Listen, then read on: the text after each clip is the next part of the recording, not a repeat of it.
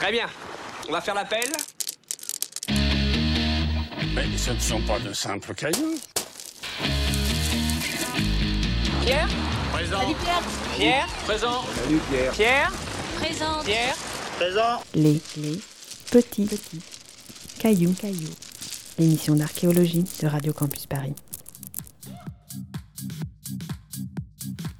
Pour sa troisième édition, le Festival des idées met à l'honneur la jeunesse éternelle. Conférences, spectacles, jeux débats, expositions et ateliers, 60 événements ouverts à tout public. L'enjeu est de faire dialoguer science, humanité, recherche et art. En marge d'une conférence rencontre avec Cynthia Fleury et Audrey Degré autour de l'immortalité, tenue ce mardi 20 novembre sous les voûtes du Panthéon, l'association Porte Loin a proposé aux visiteurs une promenade nocturne et immersive dans la crypte des grands hommes. L'équipe des Petits Cailloux s'est fondue dans la foule pour en capturer quelques instants.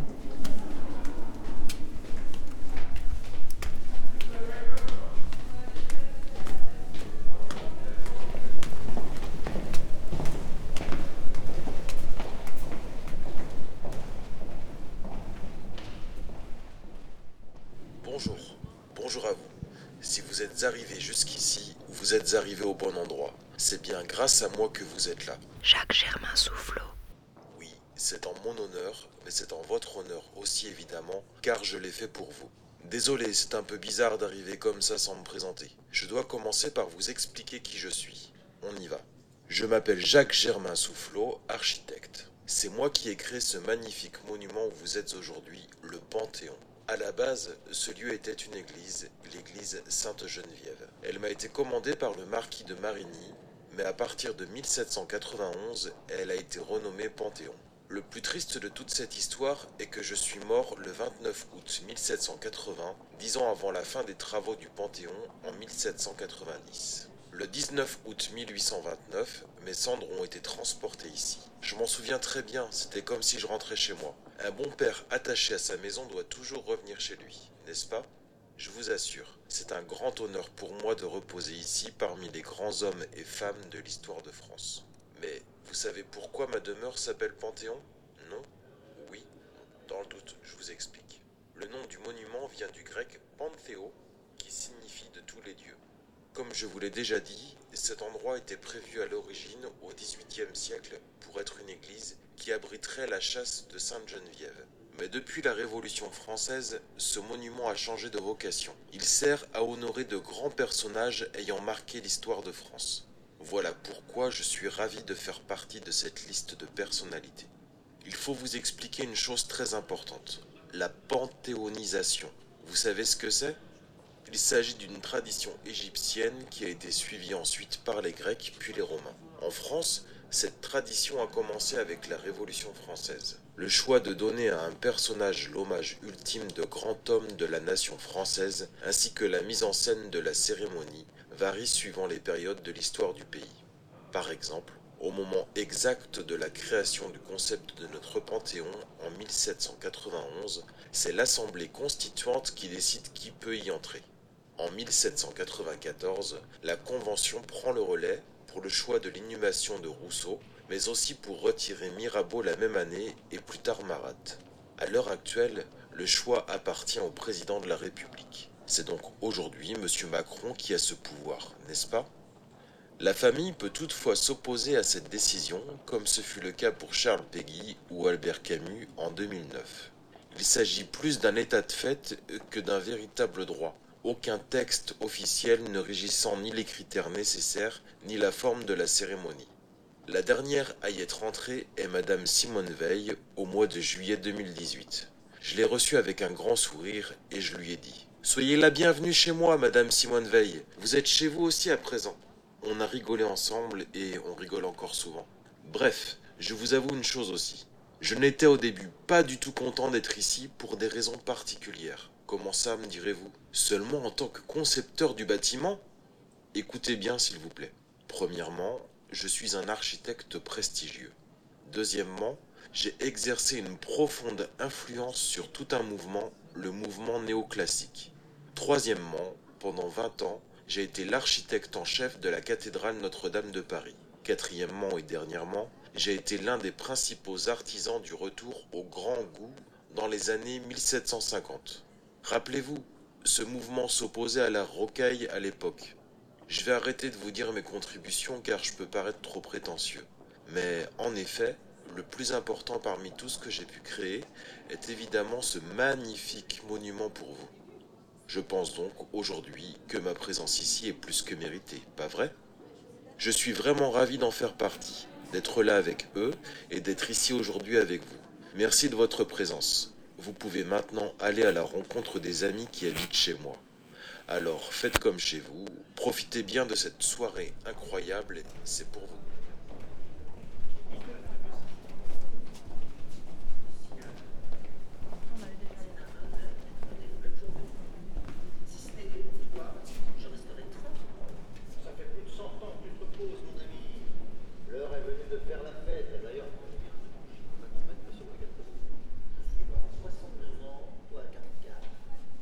Émile Zola et Léon Gambetta. Dans la logique des choses, ça 106 bougies. Émile, comme j'aime ta perspicacité de naturaliste. Oh, ce n'est pas grand-chose, tu sais. Alors qui vient?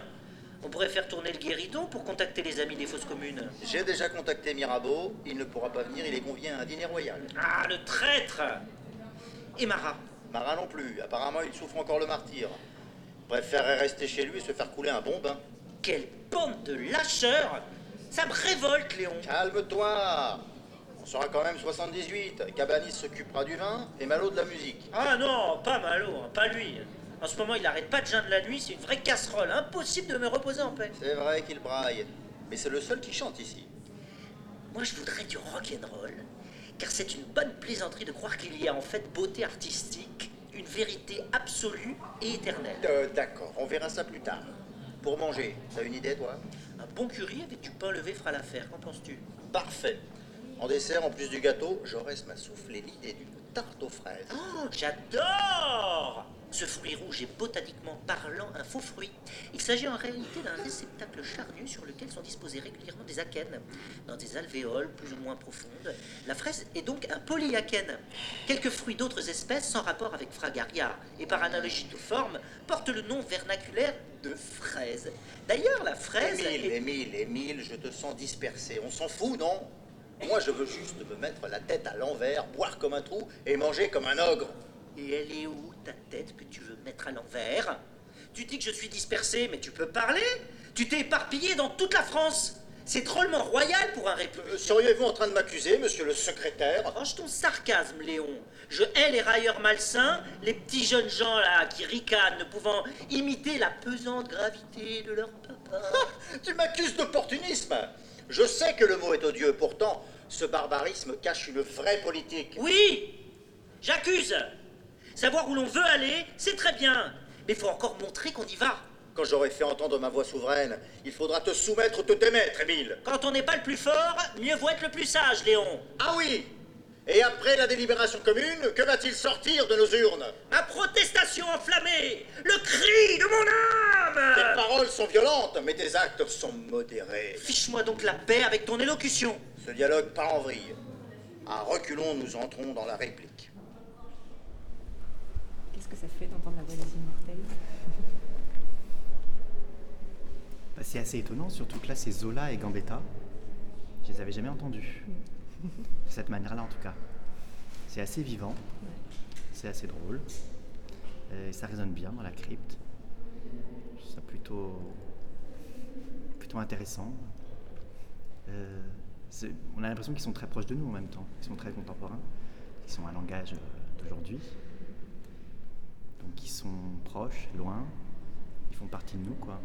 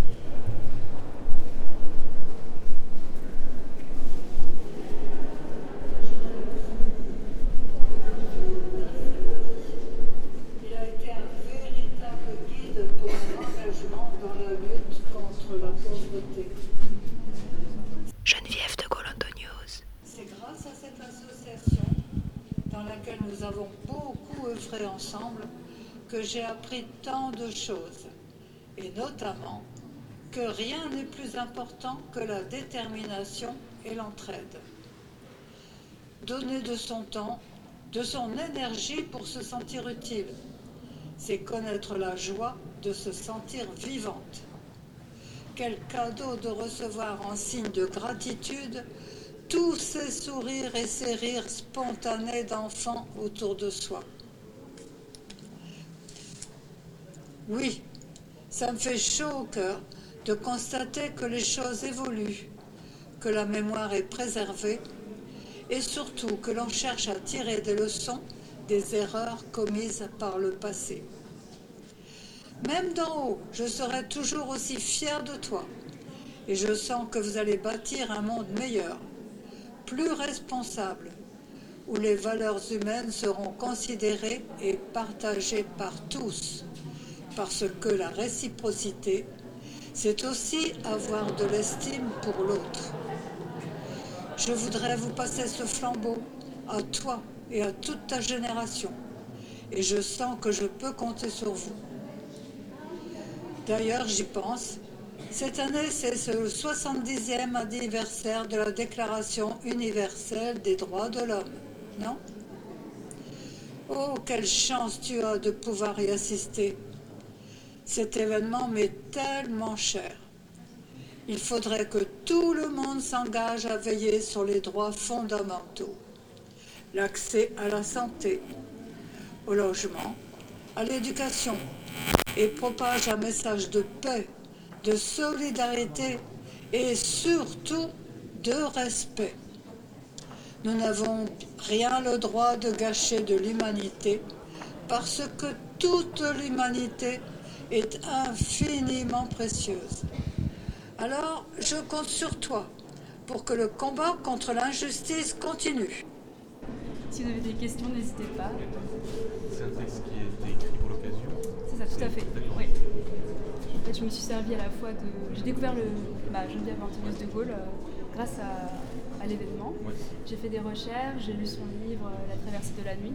Donc c'est euh, bien après être venue, après sa déportation, qu'elle a écrit ce livre. Ensuite, je me suis intéressée à l'association ATD Carmon de France, puisqu'elle était présidente de cette association. Après sa rencontre avec le père Joseph Wesinski, donc très important cette rencontre. Et euh, du coup, après, voilà, j'ai commencé à écrire le texte en m'inspirant de mes recherches, euh, ce que je trouvais euh, important de transmettre pour nous, la génération active. Et ensuite, en fait, je voulais pas vraiment que ce soit ma voix qui soit entendue ce soir, étant donné que je suis là pour présenter. Et j'étais très inspirée pour justement que ce soit la voix de ma mamie de 90 ans qui puisse, euh, voilà, qui a aussi connu la Seconde Guerre mondiale.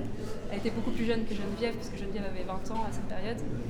Mais je trouvais ça important euh, voilà, qu'elle puisse incarner le personnage et euh, qu'on entende sa voix aujourd'hui.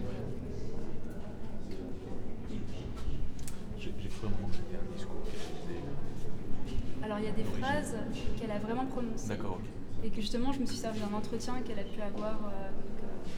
et j'ai inséré certaines phrases, comme ça, ça permet aussi d'avoir sa parole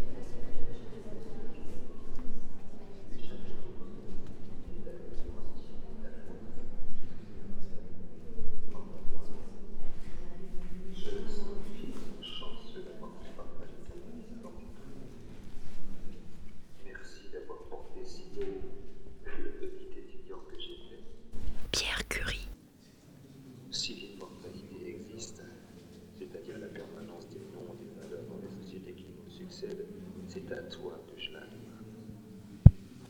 Je suis fier de la femme que tu es restée.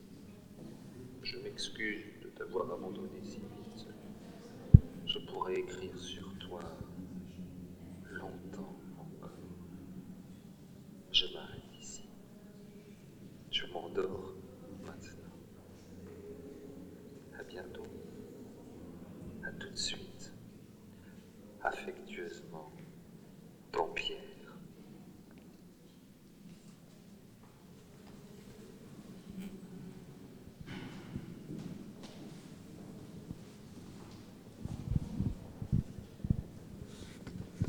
Ma chère Marie, nous sommes entrés, toi et moi, dans cette illustre maison il y a maintenant quelques années. Tout juste ce qu'il faut de temps pour que la pierre se patine sous les mains posées et que d'autres hommes et femmes nous succèdent. Je suis mort et pourtant je te parle. Je suis mort et pourtant j'espère que tu m'entends, puisque semble-t-il tu n'es pas loin. Toutes les morts sont idiotes, et la mienne ne déroge pas à la règle. Ne prends pas ces quelques mots pour un rachat, ou alors seulement celui du temps que je n'ai pas eu à tes côtés pour te dire tout le bien que je pensais de toi. Tu as, je crois, écrit ton journal tout au long de ta vie. C'est à mon tour de t'écrire un peu maintenant. Pardonne-moi si j'ai la prétention de t'avoir manqué un peu. Jamais, lorsque nous cherchions perdus au milieu des tables froides, des éprouvettes et des tubes, des formules, nous n'avons pensé à la postérité, et encore moins à celle-ci. Tu verras, Marie, dans longtemps et pour longtemps, les hommes et les femmes de France et du monde prononceront ton prénom plus souvent que le mien. Je ne m'en offusque pas. Ils auront raison. Je voudrais écrire celle que tu étais. Ta passion pour les sciences, sous toutes leurs formes, m'a toujours semblé plus vivace, plus intacte que la mienne. Tu avais l'envie dans le sang, l'envie de savoir, celle de connaître, de comprendre. Savoir comprendre pour te rendre utile. C'est en cela que tu as placé tout ton courage, ton temps et ta force. L'intelligence mêlée à un entêtement farouche ont été les deux clés de ta réussite. Bien sûr, j'ai été là.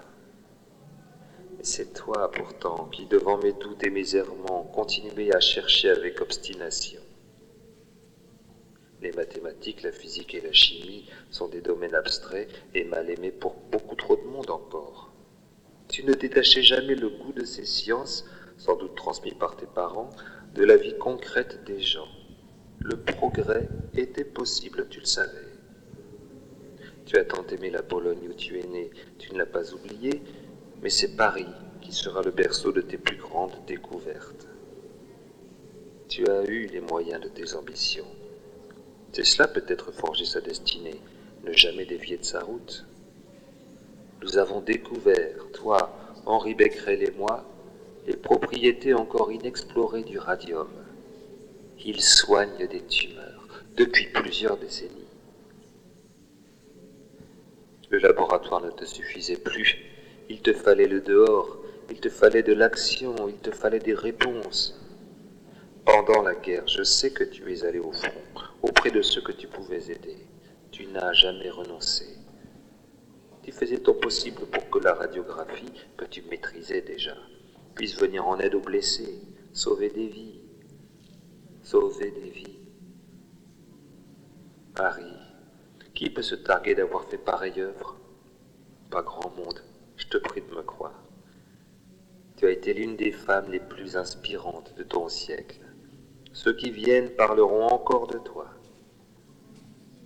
Tu as bouleversé la science, et aussi, je l'espère, l'image des femmes. J'imagine aisément que parmi celles qui viennent te voir aujourd'hui, beaucoup puisent pour elles-mêmes la liberté et la passion qui t'ont guidé toute ta vie. Je veux bien croire que tu sois devenu un exemple, un modèle pour plusieurs générations de jeunes femmes. Il est possible d'apprendre à travers toi à cultiver son envie, son courage et sa soif d'indépendance. C'est tout cela que je vois depuis que je suis mort. Tu ne niais ni les limites de ton métier, ni les risques de celui-ci. Il s'agissait simplement pour toi de faire, de faire, de faire encore. Tu vivais chaque jour comme une possibilité d'amélioration et d'agrandissement.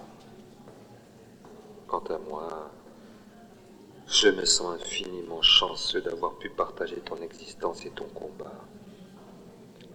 d'avoir porté si haut le petit étudiant que j'étais. Si l'immortalité existe, c'est-à-dire la permanence des noms, des valeurs dans les sociétés qui nous succèdent, c'est à toi que je la dois. Je suis fier de la femme que tu es restée. Je m'excuse de t'avoir abandonné si vite. Je pourrais écrire sur toi longtemps encore. Je m'arrête ici. Je m'endors maintenant. À bientôt. À tout de suite.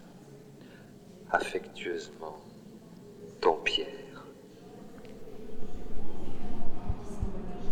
C'est vous qui avez écrit du coup le texte Ouais, euh, c'est moi qui l'ai écrit ce film. sur Ouais, euh, Marie Curie. Sur euh, Pierre, enfin, ouais, Pierre et Marie Curie. Je, voulais faire parler Marie au départ. Euh, L'idée c'était de la faire parler elle. Et je, enfin, comme elle avait déjà écrit un journal et que j'en avais pas connaissance, je me suis dit c'est trop compliqué. J'aurais trop envie d'aller le lire et en même temps il faudrait pas que je le lise. Du coup j'ai changé de plan et je l'ai fait parler son mari et ça marchait aussi. Voilà. C'était pas mal pour moi de prendre la voix d'un homme plutôt que d'une femme. C'était moins convenu. C'était agréable à faire. Donc euh, voilà, ça m'a plu.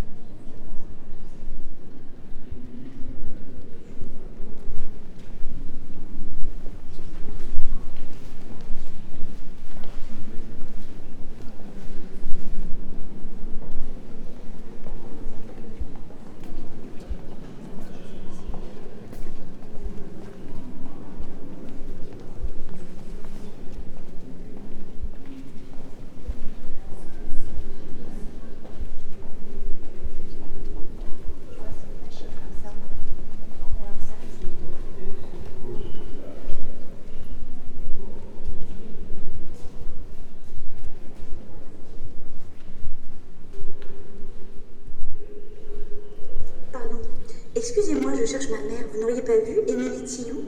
Elle était dans ce convoi des, des 27 000. Pardon. Germaine Tillon et Geneviève de Gaulle-Antoniose. Bonjour, je peux vous aider? Je suis Geneviève de Gaulle-Antoniose. J'étais également dans ce convoi. Bonjour mademoiselle, Germaine Tillon, ethnologue. Je suis arrivée ici il y a trois mois déjà et je cherche ma mère. Ethnologue? Quel beau métier Mais quel dommage que la guerre vous empêche de l'exercer. Te trompez-vous ma chère, je suis ethnologue même à Ravensbrück. Ici, j'exerce, j'étudie tout. Leurs mouvements, les rouages du camp, les modes d'organisation. Cela me permet et nous permet à tous un ancrage dans la réalité et la recherche de la vérité. Quel courage Vous étiez résistante, n'est-ce pas? Je l'étais, je le suis encore. Sans fin, je tiendrai tête à cette idéologie infernale. Avant d'arriver ici, j'étais très investie dans le réseau du Musée de l'Homme. J'ai eu pas mal de responsabilités dans la résistance. Et vous? Vous êtes de la famille du général C'est pour ça que vous êtes ici Et j'en suis, effectivement. C'est mon oncle. Mais j'ai été arrêtée et déportée pour mes actes de résistance. Je n'ai pu rester les bras croisés. Depuis le début, depuis l'odieux discours de la capitulation de Pétain, je me suis sentie happée par la résistance. Ma famille, mes racines, ma patrie, c'est pour eux que je me suis battue. Voir mon pays aux mains des Allemands, quelle douleur. Chut, chut, ne parlez pas trop fort. Nous sommes espionnés, surveillés, pistés toute la journée. Prenez garde à ne jamais vous faire remarquer. Vous savez, j'ai moi aussi été très affectée par ce discours. C'est d'ailleurs celui qui m'a poussée à l'action, bien plus que l'appel de votre oncle. Depuis, je ne cesse de combattre pour la liberté et la dignité humaine, glaner et diffuser des renseignements, organiser des évasions prisonniers, tout cela a été mon quotidien depuis 1940. J'ai été également au réseau du Musée de l'Homme. C'est un groupe très actif. Mais j'ai mis longtemps avant de m'investir dans un vrai réseau. Avec des amis, nous faisions surtout de petits actes symboliques. On arrachait les affiches Vichy, on collait des croix de Lorraine, on distribuait des tracts. Puis j'ai également participé à des évasions et à la circulation d'informations jusqu'en Angleterre. Mais quel âge avez-vous? Vous semblez bien jeune et bien courageuse. Je pense que le courage n'a pas d'âge. J'ai 23 ans. Depuis mon plus jeune âge, mon père s'attache à éduquer ma force et mon intelligence. Vous savez, il m'a fait lire Kampf quand j'avais 13 ans alors. Le nazisme, j'ai cerné depuis longtemps ce que c'était. Depuis le début de la guerre, j'ai souhaité lui résister. Je me rappelle de mon premier acte de résistance lorsque j'ai arraché un drapeau nazi qui flottait au-dessus du pont de la Vilaine depuis plusieurs semaines. Vous êtes une jeune fille très courageuse. Toute votre famille doit être fière de vous. J'espère que votre nom ne vous portera pas préjudice. En tout cas, vous pouvez compter sur mon aide ici à Ravensbrück. Grâce à des gens comme vous, la France conserve sa grandeur malgré la trahison. Des gens comme vous et moi. Et merci pour ces échanges. Vous êtes quelqu'un de réconfortant. Je vois déjà en vous une amie fidèle. Courage. Nous nous reverrons plus tard. Et à nous deux, en unissant nos forces, nous pourrons apporter un peu de réconfort à toutes ces femmes que la guerre a détruites. J'en suis sûre. Vite, il faut y aller. Et j'en suis sûre également. Même au fin fond de Ravensbrück, nous pouvons faire honneur à la France. Qu'est-ce que ça crée comme impression, cette boîte? Alors moi en plus ça permet de rencontrer des gens que je connaissais pas, déjà, de replacer un peu dans des contextes. C'est touchant, c'est touchant d'imaginer effectivement le, le, discours entre deux personnes qui ne se sont jamais rencontrées mais qui ont sans doute beaucoup de choses à partager. Euh, c'est vrai que là, c'est pas juste des pierres. D'avoir en plus les voix, c'est vrai qu'on se retrouve avec une personnalité qui est transposée mais qui malgré tout marche bien avec sa voix. C'est un avis partagé Oui, moi j'étais plus touchée par euh, Pierre et Marie Curie, qui était euh, pour le coup euh, un dialogue entre, entre le mari mort et, et sa femme qui est encore en vie. Et de lui parler comme si elle était à côté de lui, ça m'a touchée. Merci.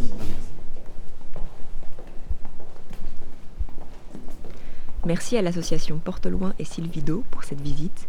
Merci à Édouard Bueno du Centre des Monuments Nationaux et Thomas Stoll du Festival des Idées.